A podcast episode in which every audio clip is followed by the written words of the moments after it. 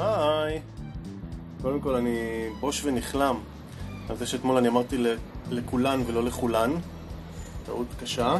למרות שיש לי הרבה ביקורת על האקדמיה ללשון, הם לא מוכנים להתקדם ולהתגמש בכלום.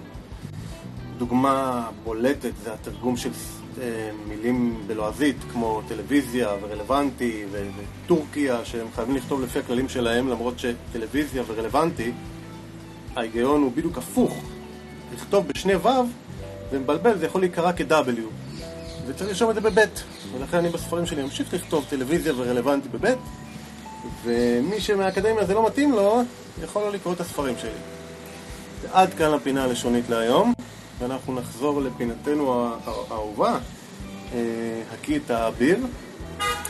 אז אה, תמשיכו לשלוח שאלות, זה נחמד מאוד. אז מישהי כתבה לי אתמול אה, לגבי אה, אה, מישהו שיצא, אה, ואחרי חודש אה, הוא ככה התחיל להיעלם וזה נגמר.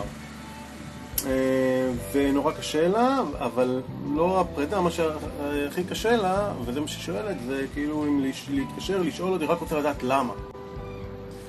וזה משהו שכולנו צריכים לדעת ללמוד להתגבר עליו לדעתי, כי רוב הסיכויים שהבן אדם לא יגיד לכם את הסיבה האמיתית. תחשבו כמה פעמים אתם נפרדתם, נפרדתם ממישהו ולא אמרתם את הסיבה האמיתית, כי לפעמים לא רוצים לפגוע.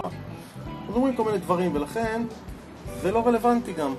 כי מה ש... אה, לאחד זה הזהב של אחר, אני אוהב לקרוא לזה הזכוכית של אחד זה היהלום של האחר.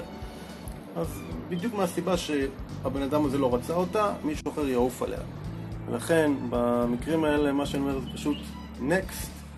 זה לא מעניין למה לא זה לא התאים, זה קשור אליו לגמרי, ואנחנו מתקדמים. עד כאן לעכשיו, להיום.